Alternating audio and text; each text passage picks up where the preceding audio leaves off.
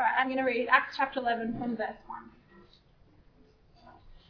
Then the apostles and the believers throughout Judea heard that the Gentiles also had received the word of God. So when Peter went up to Jerusalem, the circumcised believers criticized him and said, You went into the house of uncircumcised men and ate with them. Starting from the beginning, Peter told them the whole story.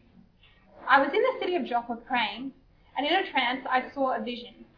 I saw something like a large sheet being let down from heaven by its four corners and it came down to where I was.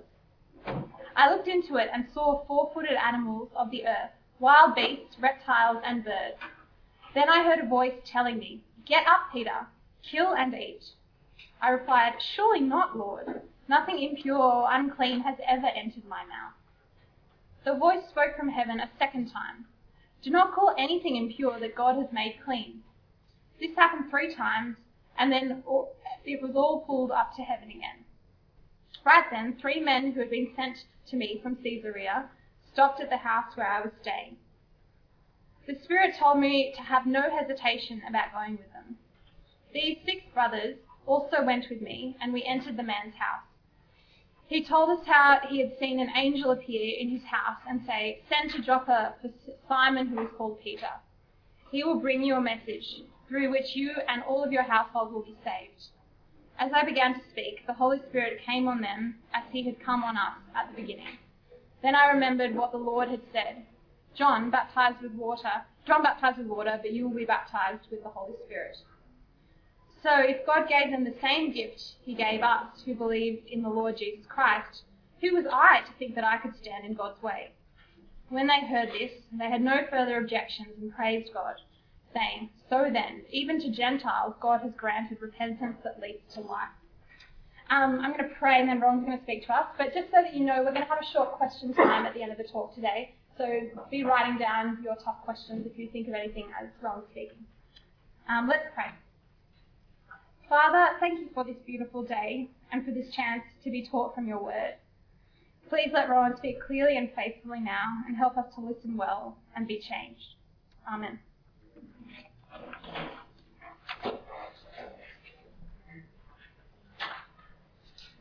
Thanks, Christy.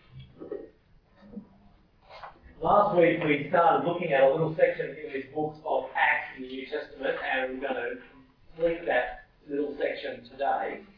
And uh, before I launch into thinking about the bit of the story that we just heard about Peter and Cornelius, I wanted to just take a moment to try to uh, orient you in the reading of the book of Acts. That is, when you're reading the book of Acts yourself, it's hard. It's a reasonably long book in the New Testament, 28 chapters. That's not long by sort of normal reading a book like literary standards. These chapters are pretty short chapters. But still, it's a big book. And so sometimes it's easy to get lost when you're reading a book. And when Luke wrote it, he didn't put in chapter numbers and verse numbers. That was added by some monk hundreds of years later. Uh, and, you know, maybe the monk did a good job, maybe not, but, working out where to put the chapter divisions. If you go back to sort of just take those out think, how was Luke himself structuring his narrative? How's he structuring that book? That will help you as you try to read it yourself. So I'm going to take a moment now just to tell you how I think the book fits together once you take out the chapter and verse. Okay? So what you see in the book of Acts is how does it fit together? Acts chapter 1 is the launching point, right? As you would expect. Now, you've got to remember that Luke wrote not just the book of Acts, he also wrote the book, the Gospel of Luke. It's a two-part work. So Acts chapter 1 is the hinge between volume 1, Luke's Gospel, and volume 2, the Acts of the Apostles. So in volume 1, all about Jesus' earthly birth, earthly ministry, about his death, and his resurrection as the Christ, the Lord of all.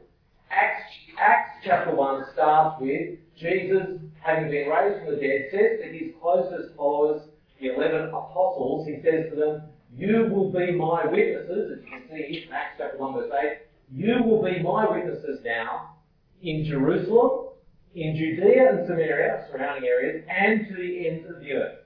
That's sort of the programmatic statement that sets the, the trajectory for the rest of the story, the rest of what happens in the book of Acts. That's the launching point. Got that? Now, if you then read the rest of the book of Acts, what you'll notice is how does Luke structure the story? You can tell when he, he has a particular phrase that he reuses at particular points as a type of summary at key moments. It's repeated three times. Here it is. He says, "So the word of God spread." This idea of the spread, the spreading of the word of God is repeated three times in the book. Once here in Acts chapter 6 verse 7. Again in chapter 12 where he says the word of God continued to increase and spread. And again in chapter 19 he says the word of the Lord spread widely and grew in power. The idea here is that these are his summary statements saying, Jesus has set it up in chapter 1. He said, You spread this message about me in Jerusalem, Judea, Samaria, to the end of the earth. And three times Luke sort of pauses in his narrative and says, And the word of God continued to spread, fitting in with what Jesus had said all to. Does that make sense?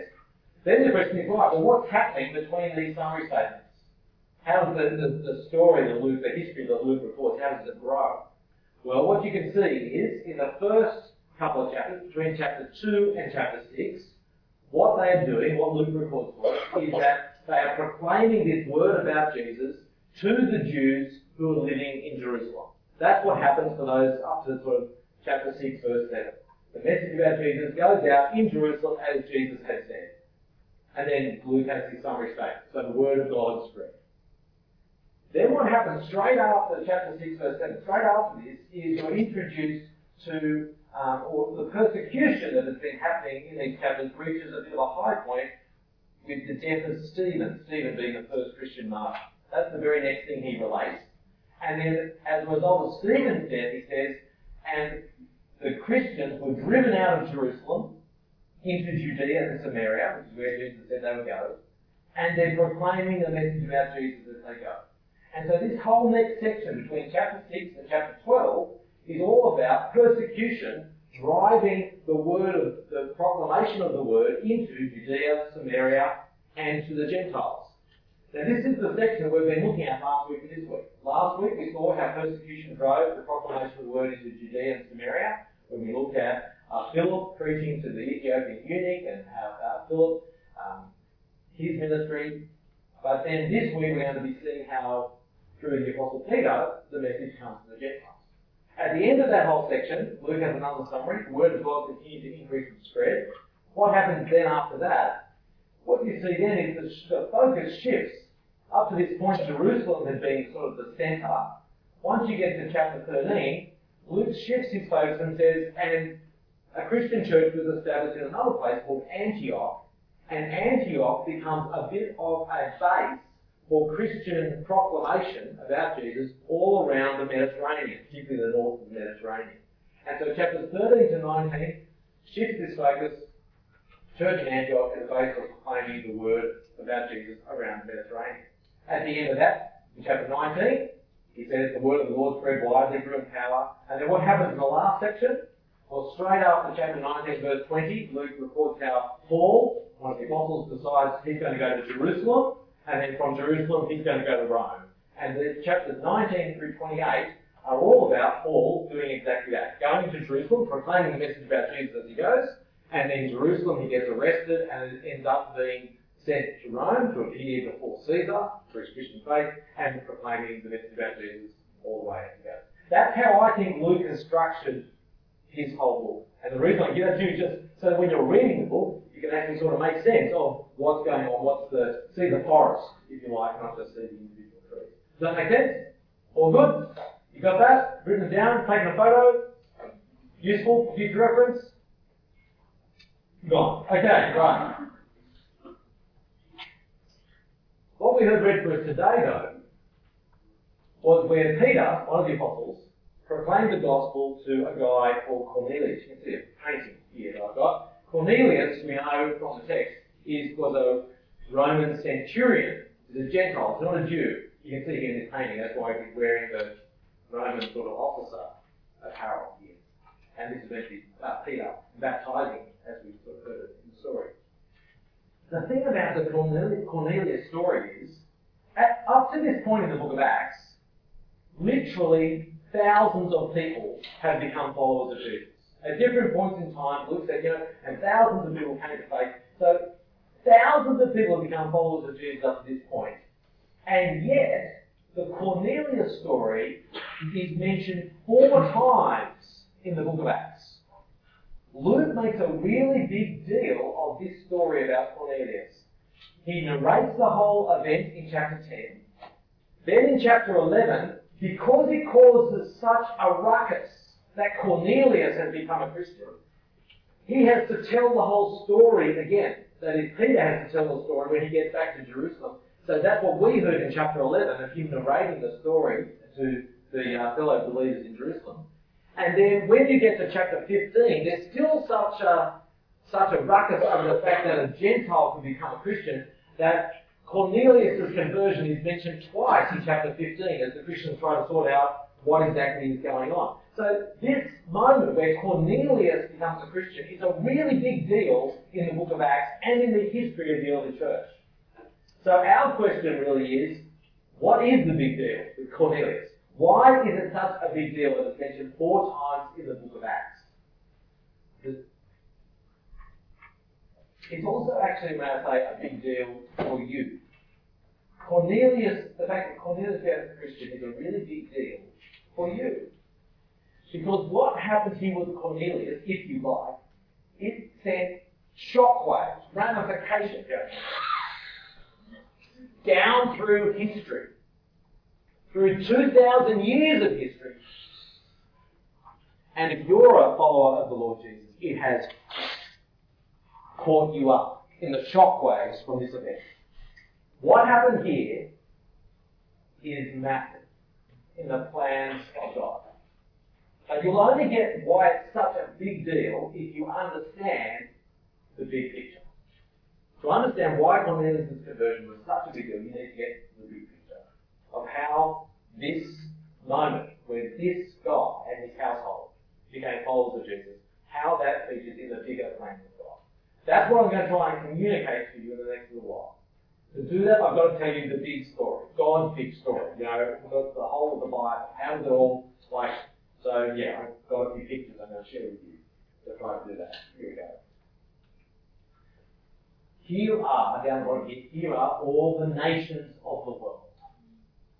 All the nations of the world. Here's every person who lived, ever lived, will live. Here's everybody down here, the nations of the world. Right?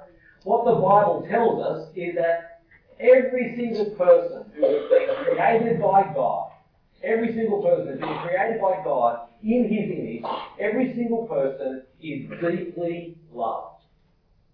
That's what the scriptures tell us. Every single human being created by God is deeply loved by Him. However, it also tells us right in the earliest chapters of the Bible is that the human heart takes the freedom that God has given us, the freedom with which He created, and we take that freedom and say, Thank you, God, for the freedom, but no thanks.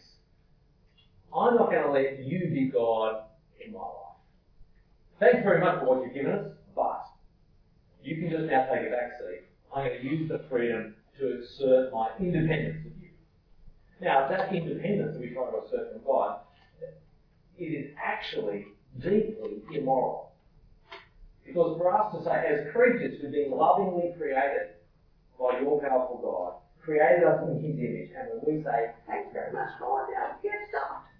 That, that sort of, that is deeply immoral. actually, To say that to our loving so, but that's because our hearts are hard. Our hearts are hard towards Him. We've taken the us, turned it around and said, you just stay out of my life. And consequently, because that is deeply immoral, it, it lands us under His just judgment. So how do you describe the state of humanity? Yes, yes all, all, all nations of the world. We have hard hearts. We are under God's just judgment.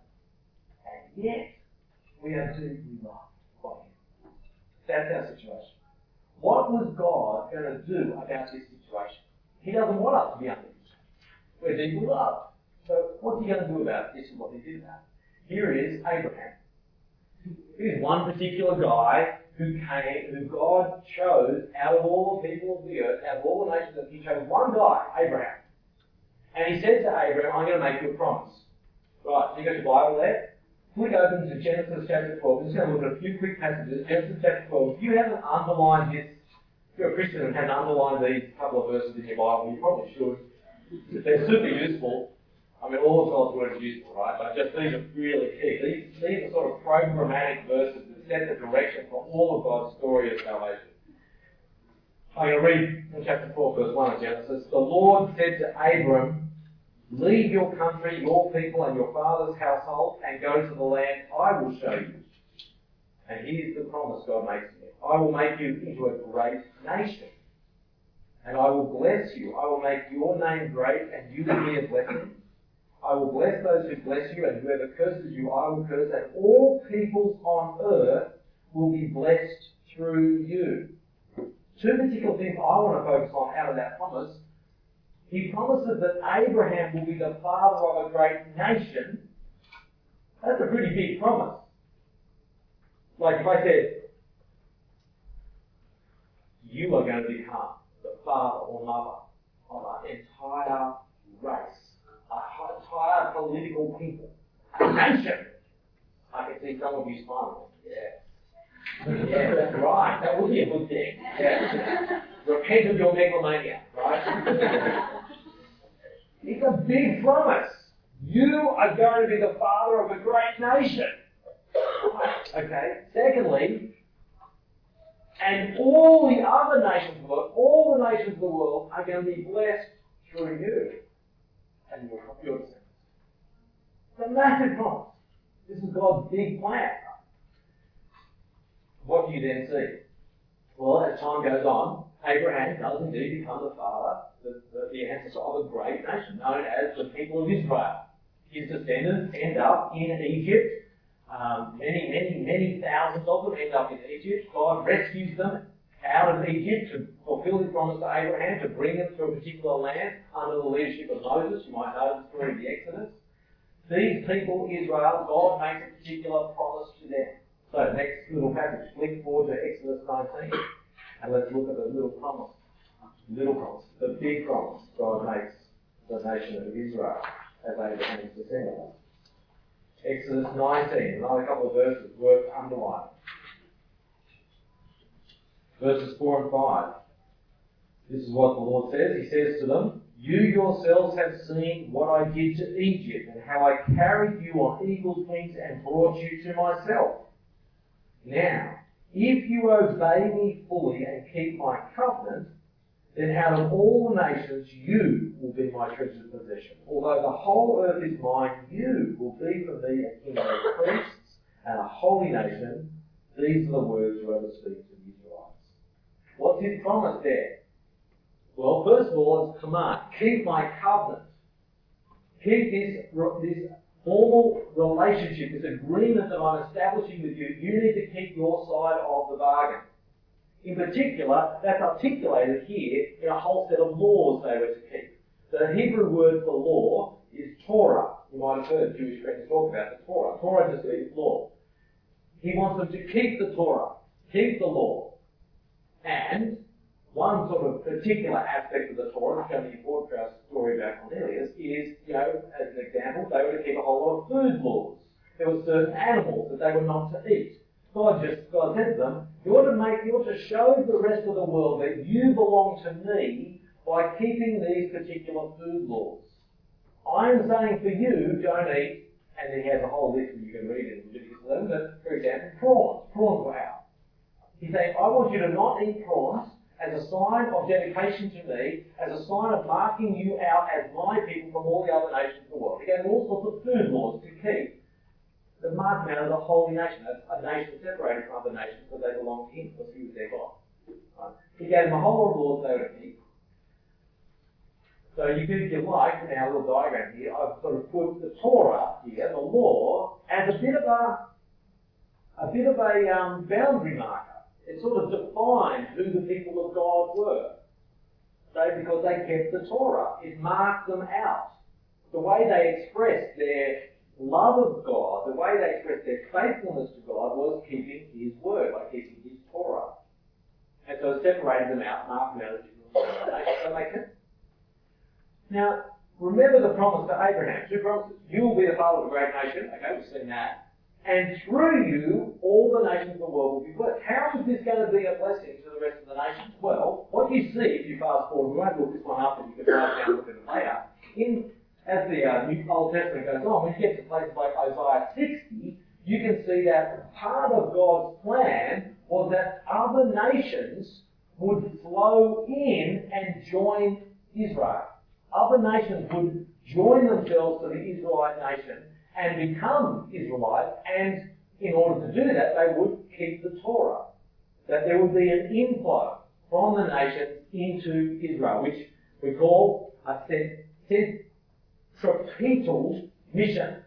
Centripetal is the opposite of centrifugal. Heard of centrifugal? You've heard school science where they, if you have those sort of things you clamp onto the bench with the little whirly things and they put little test tubes in and you and it swings around and really your aim is just to see could I actually do this so fast they would fly off and smash against the wall. You can do that? Anyway, and it flies out like that centrifugal is going out. Centripetal is the opposite. Centripetal is flowing in. The model in the Old Testament is centripetal mission that the nations would flow in and become Israelites. They would join themselves to Israel, and they would do that by, they would mark that by becoming Israelites, they, they would therefore start keeping the Torah. That's what it meant to be an Israelite. Does that make sense? That's the picture there in the Old Testament. Now, I've just covered the whole Old Testament for you, right? How it all sort works. Now, question is, when Jesus walks on the scene, Jesus the Christ, the one that the Old Testament was looking forward to, the, one, the person who would stand at the centre of all of God's plans and purposes, when Jesus walks onto the scene, what difference does he make to this picture? What does Jesus do to this picture? Now, the fascinating thing about this little story we've been reading with Cornelius is this. It's apparent when you read the story that the Christian thought Jesus did one thing, but they were wrong. And God has to correct their misunderstanding of his stuff. So in the story, you can see what the early Christians thought and how it was wrong and how God had to correct it. So how did they think Jesus fitted into the picture? This is how they thought Jesus fitted into the picture. They thought Jesus, well, Jesus is the Christ. They were right with that. He's the one at the centre of God's plans. So if Jesus is the Christ, the one that God has promised, clearly what you need to do now is put your faith in Him. You need to trust Him. He's the Christ. They were right on all this. That's good, right? But they still thought, these early Christian believers, coming out of a Jewish background, they thought you still needed to keep the Torah. The law still was the marker that defined God's people. You can see this in the story in a couple of different places. Have a look now at Acts chapters 10 and 11, put the Bible there. You can see a few places. Um, when uh, Peter gets back to Jerusalem in Acts chapter 11, you can see there, I'll read the first two verses. The apostles and the brothers throughout Judea heard that the Gentiles also received the word of God. So when Peter went up to Jerusalem, the circumcised believers, that is Jewish believers, Jewish Christians, criticized him and said, You went into the house of uncircumcised men, that is Gentiles, and ate with them. Why is that so horrendous? Why is it so horrendous for someone with a Jewish background to go and eat with somebody who's a Gentile? To go into their house? Well, when you go into their house, it's not like when I come to your house, right? I come to your house, particularly if you've got sort of an Anglo-Saxon background, I come to your house, I would be lucky to get a glass of water. Like, frankly, we don't even, we don't understand hospitality at all. We're so self, selfish and so self-focused. We don't think about, you know, whereas if you come from a different culture, I come to your house and you are going to lay it on. You will, there will food and more food and more food and drink and if I, I won't, for me to say, oh no, thank you very much, I'm on a diet, would be highly offensive to you, wouldn't it? You just got to eat it. That's what you do, right? Similar in those days, right? If you as a Jew went to a Gentile's house, they're going to pour, like, give you all sorts of food. What sort of food are they going to give you? Are they going to give you food that's kosher, that has been prepared according to the Jewish food laws? No. So you're going to have to refuse it, which is rude. So what's the best option? Don't go there at all. If you're not going to eat it, because that will make you ritually unclean. So you can see that they're going, Peter, You've got a Jewish background, like you're a Jew. You went into a Gentile. What the heck are you doing? You must have, you've, gone against the Torah. These are Christians, right? These are Christians who are talking to each other. And you can see Peter himself originally thought that too. Go back to Acts chapter 10, the very beginning of the story. Verse 9. About noon, the following day, as they were on their journey and approaching the city, Peter went up on the roof to pray. He became hungry and wanted something to eat. And while the meal was being prepared, he fell into a trance. He saw heaven open and something like a large sheet being let down to earth by its four corners. It contained all kinds of four-footed animals, as well as reptiles of the earth and birds of the air. You're thinking, hey, great, I get to eat some wombat, and I get to eat some gecko, and I get to eat some chicken, right? No, no, he's looking at them going, these are unclean animals. I know from the Torah. I'm not to touch these animals. I'm not to eat these animals. But the voice says, Get up, Peter, kill and eat. Peter seems to think it's a test. He says, Surely not, Lord. Peter replies, I've never eaten anything impure or unclean. But then the voice says, Do not call anything impure that God has made clean. That must have rocked his world when he heard that. Are things happen. Do not call impure anything that God has made clean. What God made it clean. He doesn't get it because it happens three times. He keeps going back to the same answer. He doesn't get what God's trying to tell him. Then at the end, verse 17, while Peter was wondering about the meaning of the vision, the men sent by Cornelius, the Gentile, found out where Simon's house was and stopped at the gate. They called out asking Simon, was known as Peter, was staying there. While Peter was still thinking about the vision, the Spirit said to him, Simon, three men are looking for you, so get up and go downstairs. Do not hesitate to go with them, for I have sent them. And when Peter gets to their house, have a look, you go, go a bit forward to verse 27. You'll see that Peter finally joins the dots. It wasn't just about food, see, it's actually about the people, it's about Gentiles, what God is doing amongst the Gentiles. Verse 27, talking with Cornelius, Peter went inside and found a large gathering of people. He said to them, You are well aware that it is against our law for a Jew to associate with a Gentile or visit him, but God has shown me that I should not call any man impure or unclean. So when I was sent for, I came without raising any objection. You see, Peter worked out, oh, actually, or God, clear to people through the vision, through the Spirit speaking to that actually it's not that you now can become a Christian by having to keep the law as well as putting faith in Christ. You realise that actually this is the situation. Now, do you get what's different between these two? Lots of right? This is the actual situation. That's what they call it. Again, right? What's the difference between the two pictures? You go. Okay. The difference is what has happened to Torah. The radical thing that Jesus coming as the Christ has done is that he has brought the era of the Torah to an end. That was the point of the vision. God has made not just these two, but God has made these people clean. Don't call them impure. What God has made clean. By coming to faith in Jesus, made clean. They no longer need to keep those Old Testament laws. But that law, that Torah, all of it has not just the people, all of it come to an end with the coming of the Christ. So you can see Paul later in Romans chapter 10 saying, Christ is the end of the law. He's the one to which the law points, but also he's the one who brings it to its completion, its full stop and stop now. So that Old Testament law is no longer the marker of God's people. Its era has come to an end. So consequently, we proclaim Jesus to all people, but put their faith in Jesus, and that is how they join the new people of God, whether it's from a Jewish or a Gentile background. Does that make sense? Do you you got that story? Got it pretty clear?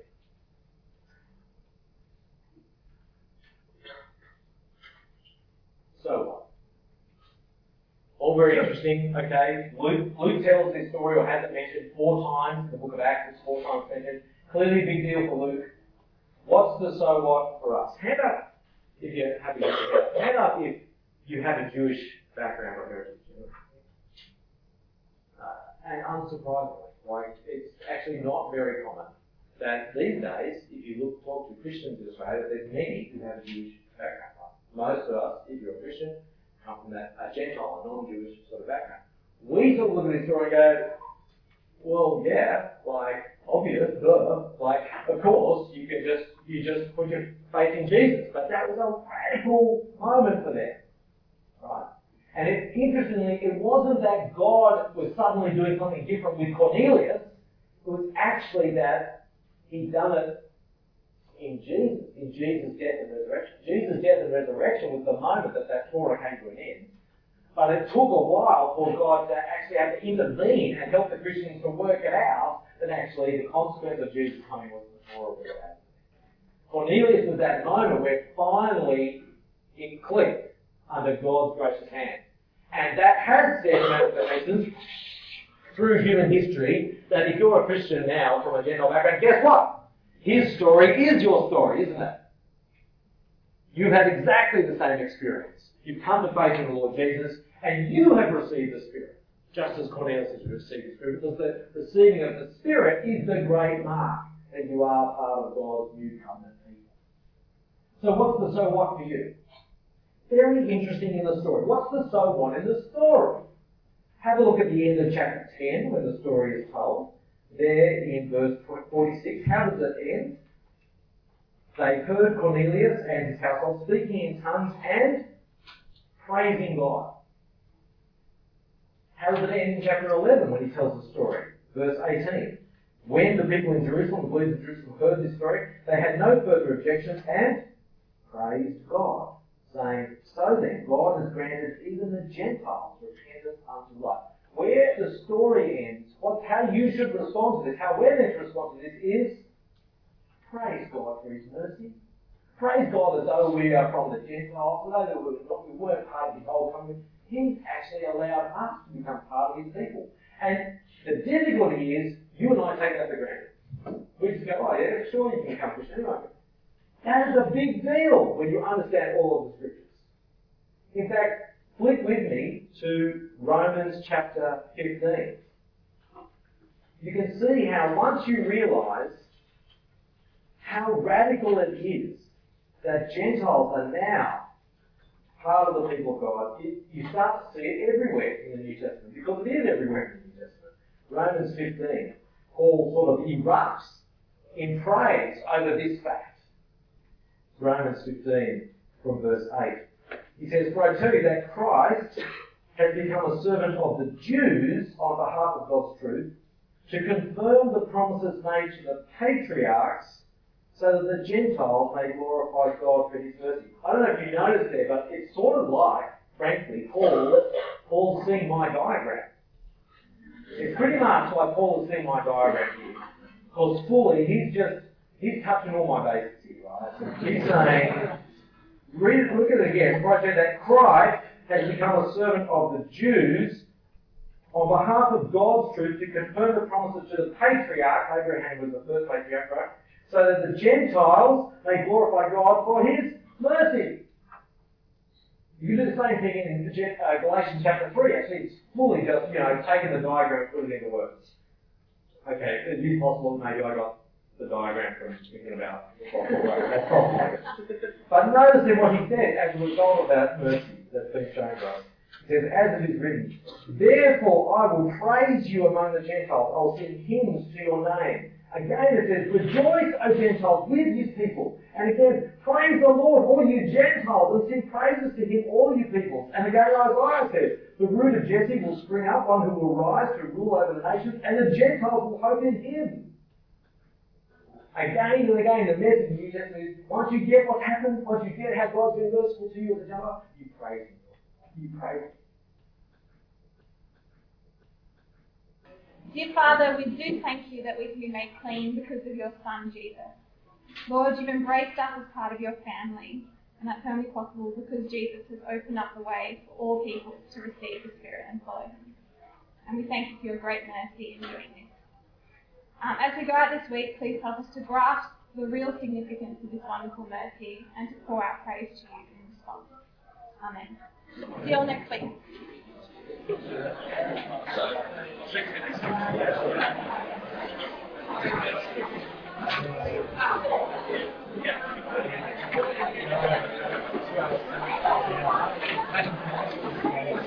Thank you.